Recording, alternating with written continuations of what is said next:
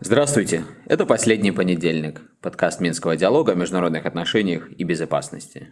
2023 год продолжает набирать обороты, но события этого января не живут полностью своей жизнью. Они во многом продолжают процессы, которые начались задолго до Нового года. Вот и мы сегодня попробуем рассмотреть события прошлой недели в контексте долгосрочных тенденций. И в офисе Минского диалога Алисия Иванова, Денис Мельницов и я, Евгений Пригерман. На прошлой неделе у нас вышел новый выпуск экспресс-обзора «Точки над «У», в котором мы рассматриваем а, процессы в региональной безопасности Восточной Европы в декабре 2022 года. И я, конечно же, приглашаю наших слушателей ознакомиться с экспресс-обзором. Он у нас доступен теперь в двух форматах, в мобильном и в формате PDF.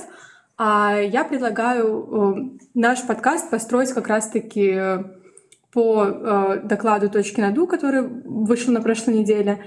И давайте начнем с э, того, что мы обсудим тенденции, которые мы обозначили в прошлом выпуске. Первая тенденция, которую мы обозначили, это то, что война в Украине продолжает трансформироваться в позиционную. Но э, весной уже можно ожидать попытку Киева осуществить масштабное наступление. Как события прошлых вот нескольких недель вписываются в этот тренд? До сих пор ли война продолжает трансформироваться в позиционную? Э, эта тенденция, да, не совсем уже новая. Мы э, такую тенденцию выделяем уже пару месяцев. И э, здесь можно сказать, что основанием для выделения этой тенденции стало то, что на протяжении последних вот нескольких месяцев ни Украина, э, ни Россия не добились э, существенных э, изменений э, линии фронта. Мы видим только небольшие э, совершенно подвижки, которые не имеют э, оперативного значения. И э, мы видим также при, приметы того, что такая ситуация, она э, фиксируется, но вместе с тем можно сказать еще э, и э, то, что э, сам конфликт, он имеет тенденцию э, трансформироваться в такую не только позиционную войну, но и в затяжную войну. И э, то, что мы видим в регионе, и то, что мы э, видим э, у ключевых участников этого конфликта, и страны Запада, Украина, Россия, те события, которые вот происходили последние месяцы и последние недели, они свидетельствуют о том, что действительно война это всерьез и надолго. Одним из таких вот проявлений этой тенденции в подтверждение э, того, что мы написали в нашем экспресс-обзоре. На прошлой неделе э, Россия пошла на обновление, либо сказать, централизацию, повышение уровня системы управления специальной военной операции, которая фактически уже трансформируется в э, войну. Я имею здесь в виду, что э, главнокомандующим, ответственным за э, всю кампанию военную в Украине, назначен э, глава Генштаба э, России Валерий Герасимов. Это свидетельствует и Суровикин, который до этого руководил боевыми действиями э, в Украине, он становится э, заместителем э, Герасимова. Это говорит о том, что Россия делает большие ставки на специальную военную операцию в Украине. Она демонстрирует таким образом большую решительность. Она поняла, видимо, за эти все месяцы ведения войны, что ограниченными силами успеха серьезного добиться не получится, поэтому нужно Э, как-то встраивать всю э, российскую военную машину э, в решение тех задач, которые Москва поставила перед собой, начиная этот вооруженный конфликт. Ну и сейчас получается, что, как это обычно должно быть в государствах, ведущих, ведущих серьезные войны, когда глава генштаба, он становится во главе всех боевых действий, потому что главе генштаба подчиняется и военная разведка, и военная вся транспортная логистика и вооруженные силы, естественно, все роды и виды войск. Поэтому таким образом и координация становится более эффективной, и э, времени, затраченной на принятия и выполнения решений становится гораздо меньше.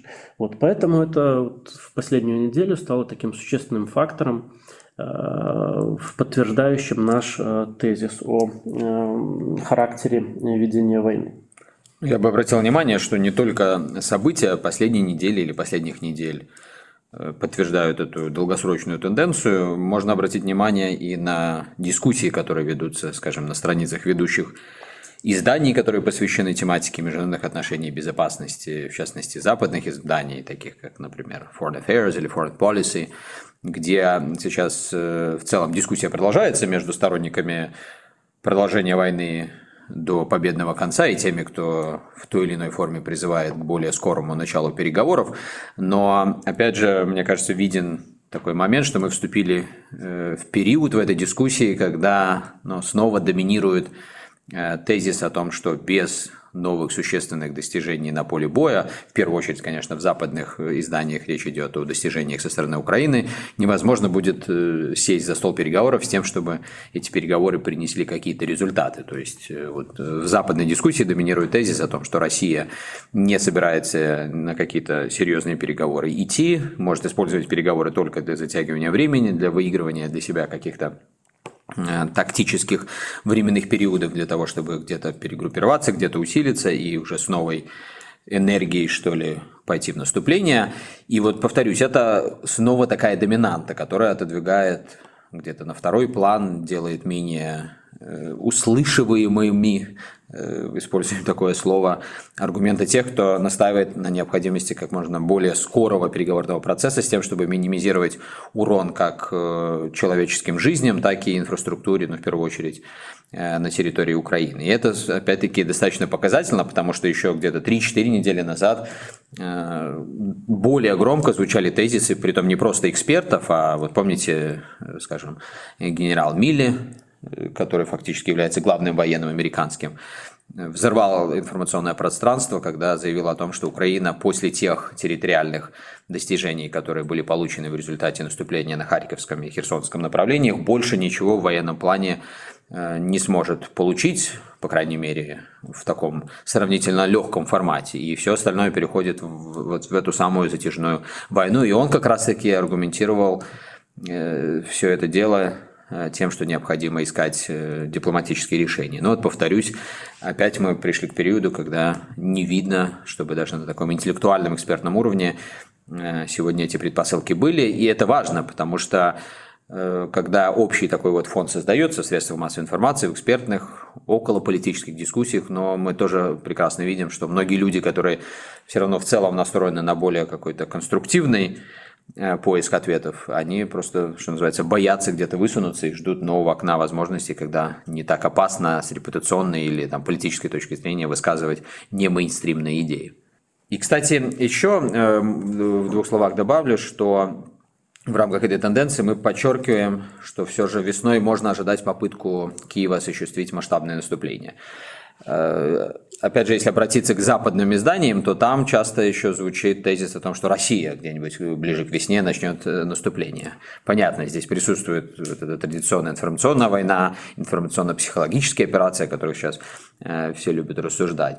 Но я просто хотел подчеркнуть, почему мы пришли к выводу о том, что именно со стороны Киева можно ожидать это наступление. Но мы видим, это уже мы переходим ко второй тенденции, что происходит какой-то качественный слом в поставках вооружений со стороны западных государств, и уже прямым текстом, опять же на тех же страницах ведущих западных СМИ, устами западных политиков, иногда названных, иногда э, анонимно выступающих, э, в общем-то проговаривается, что для того, чтобы достигнуть э, потенциального прогресса за переговорным столом, о чем я несколько секундами ранее сказал, нужно дать возможность Киеву получить какие-то результаты на поле боя, впечатляющие, и, соответственно, для этого отдается качественно новые э, виды вооружения, при том западных образцов. Ну и понятно, что если они передаются, значит логично ожидать, что они должны быть использованы, и в том числе для того, чтобы Киеву поддерживать вот этот э, поток качественного вооружения, тоже нужно демонстрировать результат. Вот на основании этого мы приходим к выводу, что после притирки к этому новому вооружению после того, как какая-то критическая масса украинских войск получит необходимые навыки, плюс после того, как немножечко сменятся погодные условия, можно ожидать этого наступления. Давайте немножко подробнее поговорим про поставки западных вооружений Украине. На самом деле, в начале этого года уже много было сделано заявлений, как-то западные страны действительно активизировались э, и пообещали, по крайней мере, передать Украине много различных видов вооружений. Но вот мне интересно, как Германия себя ведет в этом плане. Они пообещали передать Украине некоторые танки, но не леопарды. И вопрос, почему именно, почему Германия, скажем так, не э, готова передавать Украине вооружение по полной программе? Э, на самом деле это, э, опять же, такая тенденция, идущая с начала конфликта в Украине. Э, здесь э, крупные государства, э, крупные военные государства, такие как США, Германия, некоторые другие, они с самого начала проговаривали, что они воздерживаются от поставок тяжелого вооружения наступательного и оборонительного, имея в виду, что таким образом их действия могут быть квалифицированы Москвой как участие в этом конфликте, ну и, соответственно, Э, боялись вызвать э, огонь на себя, так скажем. Вот э, Германия до сих пор придерживается такого же мнения, хотя это мнение такое становится все больше непопулярное в Европейском Союзе, и на Германию оказывается политическое давление, вот в частности со стороны руководства НАТО, которое пытается вынудить Германию поставить вот эти тяжелые основные танки Леопард-2. А, но пока все-таки э, Германии как-то удается э, от этого отбиваться, хотя вот в частности Польша уже заявила о том, что роту танков э, для Украины западного проста она выделит, и здесь было некоторое уточнение, что под ротой имеется в виду 14, хотя раньше писали на 10 танках, но это не столь важно, важен сам прецедент начала такой передачи. А, и а, вслед за ними а, заявили также британские власти о том, что они также передадут э, тяжелое вооружение, именно танки. Было также заявление о передаче ударных вертолетов, но потом оно было опровергнуто. Но сам факт того, что в медиа активно в последнее время циркулируют такие новости, и постоянно обсуждается в политических, высоких политических кругах возможности постав поставок и танков, э, и боевых самолетов говорит о том, что э, здесь э, есть куда расти. И, скорее всего, это вопрос времени, когда западные государства основные перейдут к поставкам вот такого вида вооружения для Украины. И это действительно имеет потенциал для а, перелома в а, ходе боевых действий. Это не означает, что Россия не будет на это каким-то образом отвечать. И здесь мы опять же видим такие контртенденции, когда а, со своей стороны Россия также старается нарастить долгосрочно производство и поставки войска вооружений, вот, там, в частности новейших танков, самолетов, э, ракет э, крылатых и баллистических. То есть здесь тоже есть основания полагать, что Россия тоже готовится к каким-то решительным действиям. Вот после такого периода не очень выгодного вот и в СМИ, и по факту для их имиджа как большой военной державы. Поэтому еще некоторые есть ряд фактов, которые говорят о том, что такое наступление России возможно, но вот мы пока не будем вдаваться в детали, и, возможно, позже это также обсудим. Ну, здесь э, очевидно, что все возможно в зависимости от того, как будет развиваться не только ситуация на конкретных фронтах, но и общественно-политические или политико-дипломатические какие-то сюжеты, сопровождающие это все дело.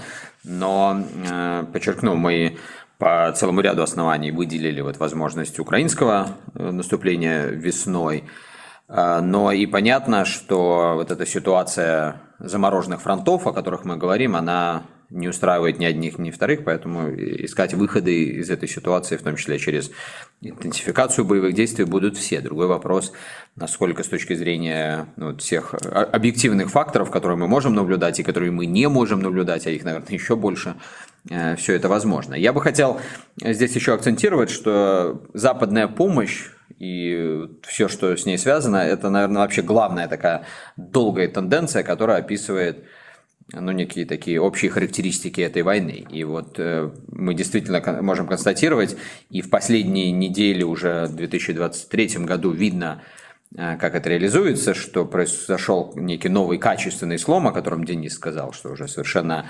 другого масштаба вооружения начинают постепенно предоставляться. И что самое важное, это уже вооружение не просто советских образцов, которые западные страны передают по остаточному принципу Украине, а это уже непосредственно западные образцы, Здесь есть вопрос с тем, что необходимо подготавливать украинских военнослужащих, чтобы они использовали это. Кстати, обратите внимание, на протяжении предыдущих там, 7, 8, 9 месяцев многие страны, в том числе Германия, использовали этот аргумент, чтобы объяснить, почему они не торопятся предоставлять вооружение, что они говорили, учитывая этот временной лаг, который необходим, чтобы подготовить украинских военнослужащих, ну, в общем, эффективность этого оружия может быть очень сомнительна. Но вот мы переходим эту черту и уже происходят э, поставки такого рода. А что касается, кстати, э, Германии, я вот Алисия спросила, я хочу обратить внимание на еще один аргумент, который очень долго акцентировали немецкие политики, собственно, они и продолжают это делать. Э, в частности, вот я помню выступление министра обороны Германии, которая многократно это повторяла, что мы не будем предоставлять какие-то уже продвинутые вооружения единолично. Мы будем это делать только если и другие страны-члены НАТО будут осуществлять то же самое. И вот мы увидели последнюю неделю э, как раз-таки движение в этом направлении, когда, помните, э, в начале Франция единолично, хотя многие утверждают, что шли консультации и переговорный процесс, чтобы единым фронтом это объявить, но Макрон по своей привычке э, решил быть первым и выскочить. Именно так, кстати, его поведение многие характеризуют на Западе и в НАТО. Ну вот вначале, в общем, Франция, потом Германия и США заявили о том, что они начинают поставлять пока еще не танки, а продвинутые или там относительно продвинутые боевые машины пехоты, потому что тоже это же ведь не, не самые последние и современные образцы, которые у них есть, но тем не менее это уже нечто качественно иное. То же самое можно сказать, с, скажем, с батареей Патриота, э, которую США объявили в преддверии визита Зеленского еще в декабре, что они начнут предоставлять. Казалось бы, пока еще одна батарея, явно она никакой критической погоды не сыграет ни на фронтах, ни с точки зрения возможности Украины защищаться от ракетных обстрелов или там дроновых обстрелов критической инфраструктуры, но здесь вот как раз та ситуация, где действительно фактор прецедента важен. Вот мы в прошлой передаче рассуждали о том, что иногда журналисты и блогеры бегают с этим прецедентом как э, непонятно с чем, да, и под, подменяя какое-то глубокое понимание происходящих процессов вот такими вот клише. Но здесь, конечно, нужно отметить, что фактор прецедента, исходя из позиции Германии, которую я только что сказал, он действительно важен. Ну вот, к слову о прецедентах, я предлагаю перейти к третьему пункту нашего обзора точки над У. Э, ракетный инцидент в Беларуси продолжает географическое расширение конфликта. Вот был такой прецедент-инцидент, и два дня назад упала, упал обломок ракеты еще и на Молдову. Так что, насколько я понимаю, географическое расширение продолжается, да? Ну вот мы даже такую формулу зафиксировали, что произошедший ракетный инцидент в Беларуси уже позволяет констатировать новую нормальность или, может быть, новую ненормальность э, в региональной безопасности. Но новая нормальность имеется в виду, что уже когда два раза это произошло в таком вот виде, то есть в Польше, в Беларуси, плюс несколько раз э, на территории Украины, то, наверное, последующие события такого же характера едва ли будут вызывать удивление у кого бы то ни было, как в регионе, так и тех внешних наблюдателей, которые э, отслеживают ситуацию, связанную с войной.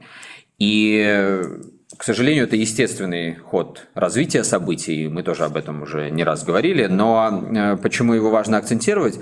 Потому что если это новая нормальность, если это не нечто выбивающееся из правил, то и соответствующие нужно искать какие-то подходы государствам региона или внерегиональным акторам, которые политические, дипломатические, финансовые здесь присутствуют, для того, чтобы э, не позволить еще больше этой новой нормальности перерасти в дальнейшую эскалацию.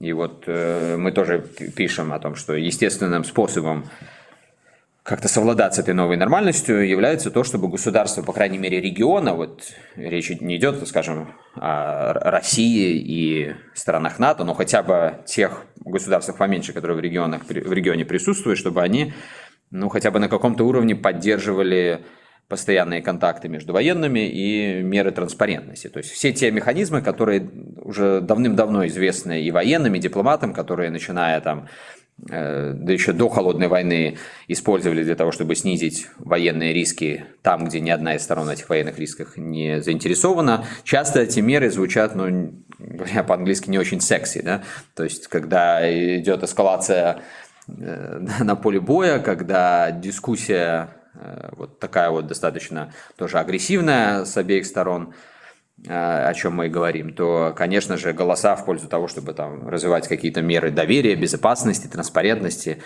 они либо вообще не учитываются, либо на них смотрят как на каких-то чудаков в рамках этой дискуссии. Но, повторюсь, ничего другого, к сожалению, по крайней мере, пока э, не придумано и неизвестно. И вот в этом контексте мы тоже с сожалением отмечаем э, шаг со стороны Украины, которая еще, правда, в декабре э, приняла решение разорвать соглашение между Беларусью, между Беларусью и Украиной по дополнительным мерам доверия. Мы тоже не раз уже об этом соглашении говорили. Оно такое, опять же, часто э, не, не самое видное в, в средствах массовой информации, часто на него не обращают большое внимание, потому что это тех, технический такой э, документ, который позволял делать технические вещи военным, Э, то есть повышать вот эту самую транспарентность за счет э, каких-то технических действий, но э, в этом-то его и, и смысл, в этом его и ценность. И получается, что Украина идет на этот шаг, честно говоря, не, непонятно, каким образом это соглашение мешало Украине и каким образом оно несло какие-то риски или угрозы с точки зрения безопасности. Но точно так же, к сожалению, понятно, что когда наступит какое-то окно возможностей, чтобы Э, быстро принимать решения в пользу деэскалации, то вот этого инструмента уже не будет. Ну и тут нужно отметить, что э, действительно многие э, вещи, в частности в Украине, совершаются в угоду какому-то политическому контексту и политической конъюнктуре, хотя глубинно и по факту делаются, в общем, довольно правильные вещи – например, вот э, то, что украинское руководство воздерживается от контактов с э, белорусской оппозицией, Э, вот эта пресловутая э, просьба Украины э, не вводить Евросоюзом санкции против Беларуси, это как раз такие шаги содержательные и, скажем, важные для предотвращения эскалации между двумя странами, но тем не менее такие вот вещи, видимые в публичном пространстве и которые играют роль в политическом поле внутри украинском, они, к сожалению, происходят, и здесь вот это соглашение о дополнительных мерах э, доверия, оно эм, к несчастью, пало вот жертвой внутренних каких-то дискуссий, что привело к тому, что вот парламент, правительство э, приняли такое решение.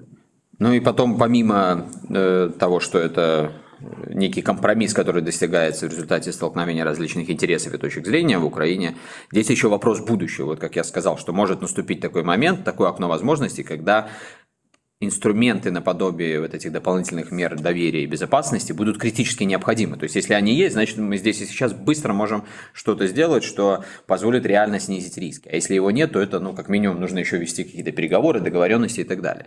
И это мне, к сожалению, напоминает опять ситуацию, которая была там за год, полтора, два до э, начала этой войны, когда, помните, даже еще до 2020 года была белорусская Минская переговорная площадка, и вроде бы, с одной стороны, было всем понятно, какая польза от этой площадки для региональной безопасности, и в том числе для безопасности северной границы Украины, и сами, естественно, украинские дипломаты и военные это лучше, чем кто бы то ни было, понимал, но в конечном итоге позиция Киева была такая, что нам нужно вообще убить минские договоренности, опять же, по понятным причинам, и нам они понятны, потому что Киев считал, что они абсолютно опасные и проигрышные для Украины текст этих Минских соглашений, но при этом параллельной жертвой или такой сопутствующей жертвой этого падала и Минская переговорная площадка.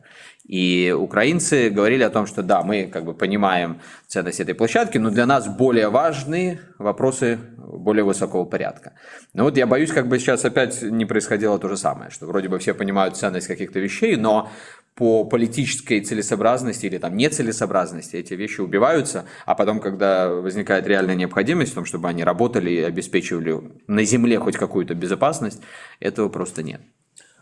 Ну, из безопасности на земле перейдем к безопасности в воздухе. Начались у нас совместные летно-тактические учения Беларуси и России. Как всегда, это вызвало волну тревог, недовольств и непониманий. А, несмотря на то, что некоторые официальные лица США сказали, что признаков того, что Беларусь в войну вступит, нет, все равно как бы вопросы остаются. Потому что вот я смотрю сейчас, а, в ходе этих учений планируется отработать высадку тактического воздушного десанта и авиационную поддержку группировок войск. Ну, как-то звучит так себе, мягко говоря. Денис, главный по военным учениям. Прокомментируй, пожалуйста. Э, ну, дело в том, что действительно и российские, и белорусские войска, они э, отрабатывают совершенно различные, скажем так, способы ведения Э, в том числе совместных боевых действий. Но здесь э, вот то, что ты процитировала, э, речь идет о тактическом десанте, да, который не имеет ничего общего с какими-то ударными операциями оперативного масштаба, это скорее локальные вещи. Поэтому тут сложно говорить о том, что отрабатывается какое-то совместное нападение, тем более, что это учение, оно летно-тактическое, оно не э, комплексное, где задействованы э, все э, виды и роды войск, когда можно было говорить действительно что, о том, что белорусская и российская части группировки планируют какое-то реальное нападение, потому что ну, нападение трудно осуществить исключительно силами авиации. Это всегда такая очень комплексная история. И вот в применительно к этому а, именно учению, ну, никак уже не скажешь, что отрабатывается какое-то нападение, а, вернее, тестируется, отрабатывается а, какое-то совместное нападение на Украину, но, тем не менее, довольно интересное учение, и в в частности, в плане того, что задействованы э, все полигоны и все военные аэродромы э, такого большого по масштабу э, учения, которое бы задействовало именно авиационную составляющую, его уже очень давно не было в Беларуси. Поэтому оно действительно приковывает к себе внимание, хотя здесь опять же повторимся, что западные разведки и западные наблюдатели, они не считают это отправной точкой для какого-то нападения на Украину, потому что нет признаков формирования ударной группировки, для которой нужно э, и больший масштаб, то есть э, количество Э, войск, э, и, э, соответственно, это должны быть комплексные войска, а не только авиационная группировка. Ну, по этой причине мы весь этот поток, я так назову его, учений, который в последнее время происходит, при том, обрати внимание, что он происходит не только в Беларуси, он происходит точно так же и в странах НАТО, с которыми мы граничим.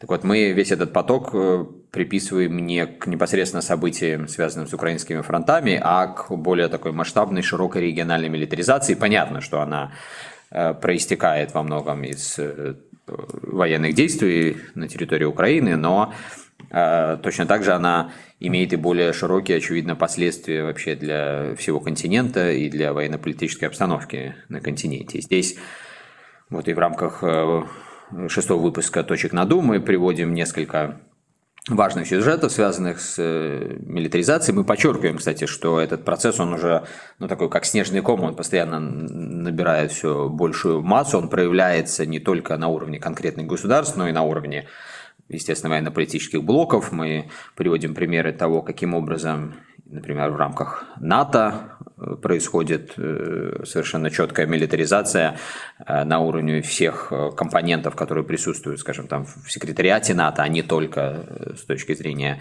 боевой готовности. Ну и также мы, конечно же, рассматриваем в этом выпуске экспресс-обзора сюжеты, которые были связаны нашумевшие сюжеты, которые были связаны с приездом сюда, в Беларусь, и Сергея Шойгу в начале декабря, помните, тогда были подписаны э, поправки в соглашение об обеспечении региональной безопасности в военной сфере от 1997 года, и тогда это событие вызвало огромную волну э, спекуляций, и, в общем, не безосновательно, потому что Россия и Беларусь э, никаким образом не показали, особенно в первые дни и недели с чем были связаны эти поправки. Вот мы приводим в тексте некоторые э, возможные интерпретации этого события. И, кстати, тоже акцентируем внимание, что опасения о том, что эти поправки ведут напрямую к тому, чтобы Беларусь вовлекалась в боевые действия, но они э, не то чтобы высосаны из пальца, но они не, не находят подтверждения на той фактуре, которую э, можно найти.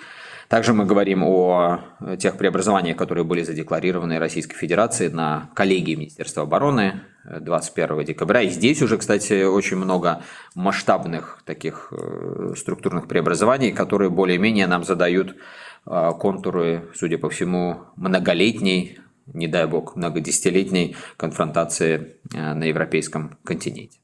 Ну, это как раз нас подводит к пятому пункту в точках над «у». Перспективы мирных договоренностей остаются иллюзорными. Ну, я так понимаю, что с декабря ничего не изменилось в этом плане.